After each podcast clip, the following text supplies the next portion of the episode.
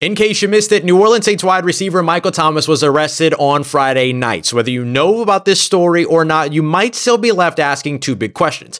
Will he be available on Sunday against the Minnesota Vikings? And could there be a long-term impact to this arrest? We got all that and a little bit of lagniappe for you on this rapid-fire episode of Locked On Saints. You are Locked On Saints, your daily New Orleans Saints podcast, part of the Locked On Podcast Network. Your team every day.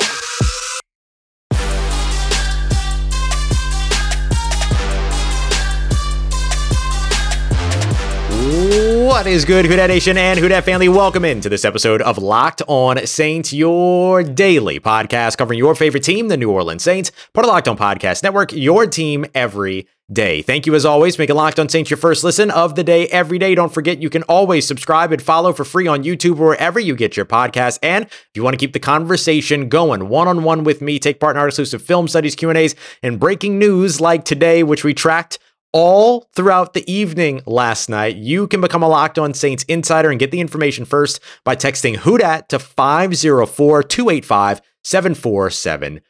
As always, I am your host, Ross Jackson, at Ross Jackson Nola on your favorite social media, your New Orleans Saints expert, credential member of the media. You can find me at Saints News Network, Tuesdays on the Locked On NFL podcast, and here with you every single Monday through Friday on Locked On Saints. We're just taking a look here, 5-10 minutes on the big story around New Orleans Saints wide receiver Michael Thomas. Usually we do an In Case You Missed It episode here on Saturdays, getting you caught up with all the big five biggest takes of the week.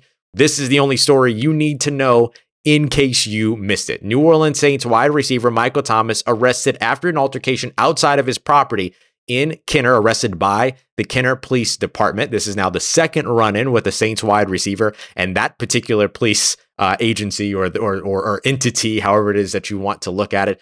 This time, the arrest was based on some neighbors kind of calling the police because of some altercations going on. Allegedly, Michael Thomas and a contractor that was working on building a house across the way ended up having an altercation that led to what is now being called a simple battery charge, as well as a criminal mischief charge. We're going to define both of those and tell you what it means long term for Michael Thomas here in just a moment. But I want to get to the question that I think is the biggest question in everyone's mind right now. Will Michael Thomas be available and thus play against the Minnesota Vikings tomorrow on Sunday? And as of right now, keep in mind that with legal processes and all these things can change very quickly. But as of right now, Saturday afternoon, the expectation is that Michael Thomas will be available and on the field with the New Orleans Saints. He was taken into custody in some way, shape, form, or fashion around 7 p.m. or sometime after 7 p.m. Friday night, and it was booked and released by Kenner Police Department at 10 p.m.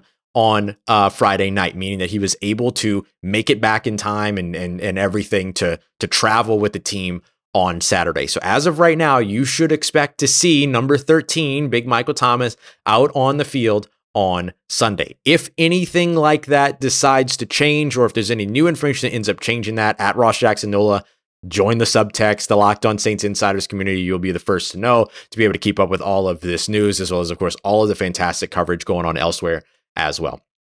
What we know so far is that he's released, that he's not being held in custody any longer, and that's the expectation, that he will play on Sunday against the Minnesota Vikings. So that clears one big sort of concern or question when it comes to the biggest questions that folks are answering. The other thing is, will there be any type of lasting discipline, like NFL discipline, such as a suspension or potentially just a fine? And I think if you're looking at the two charges, which are both misdemeanor charges, simple battery as well as criminal, I know it says the name of it is criminal, but criminal mischief, which is effectively like damage to property and things like that. And that can range depending upon how much the property is worth. What this is kind of attached to is that allegedly a brick was thrown at a window, but the window didn't break. The police department, the Kenner Police Department statement used the phrase that it led to, quote, little or no damage.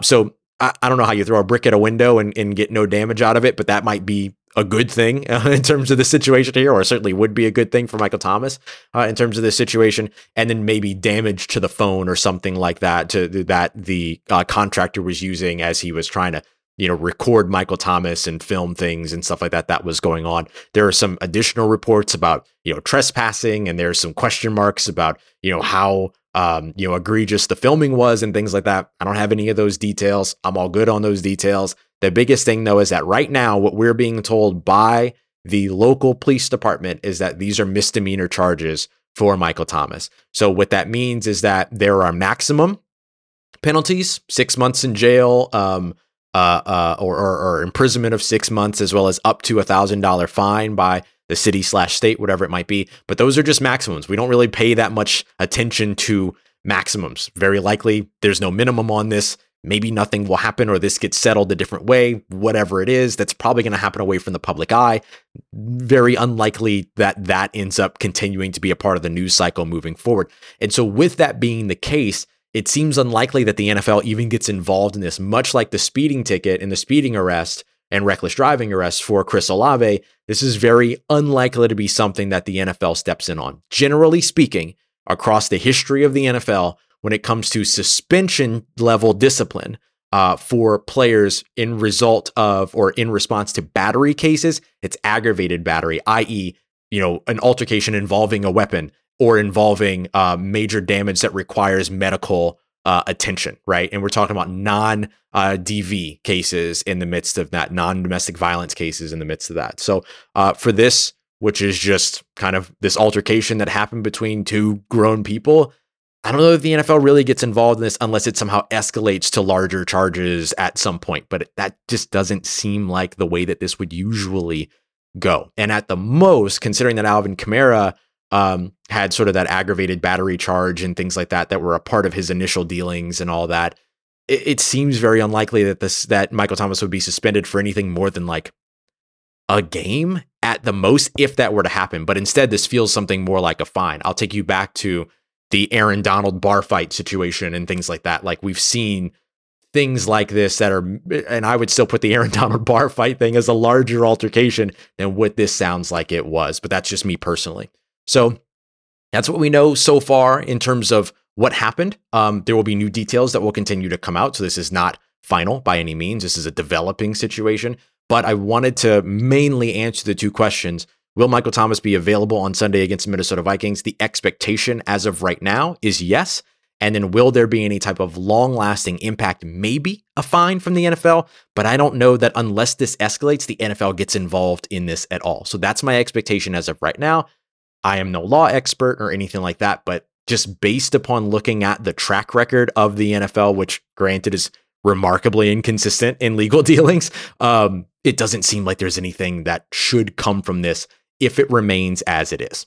That's kind of where we are at the moment. So, okay, that's our update so far. I will see you again tomorrow after the game against the Minnesota Vikings, live from US Bank Stadium, win or lose, a game that we're expecting Michael Thomas to still be a part of, and that I kind of expect Michael Thomas to kind of ball out in this game right now, because I have to imagine that this is infuriating for where he is at the moment. So it'll be interesting to see how things go with him out on the field, but I imagine there's going to be a little bit of an extra charge for Michael Thomas, who's also coming off of a zero-catch game as well. So we'll see what happens here. All right, if you have any other questions, at Ross Jackson NOLA, and then, of course, text Who Dat to 504-285-7473. Join the Locked On Saints Insider community. I was up until like 2 a.m. keeping everybody up to date with what was being shared, what I was hearing, the conversations I was having, all of those things. It's an easy, quick way to get all of that information. So feel free to come and check us out. Appreciate y'all, as always, for making Locked On Saints your first listen of the day every day. And, of course, for making us a part of your day, part of your routine, for saying yes to me and the show. As always, if you see me, please say hi. And if you need anything else around your New Orleans Saints in between these episodes, make sure you follow me on your favorite social media at Ross Jackson, NOLA. Hit me up. Let me know how the family's doing. Let me know how you're living. Let me know how you're momming them. And trust you, that nation. I'll holla at you.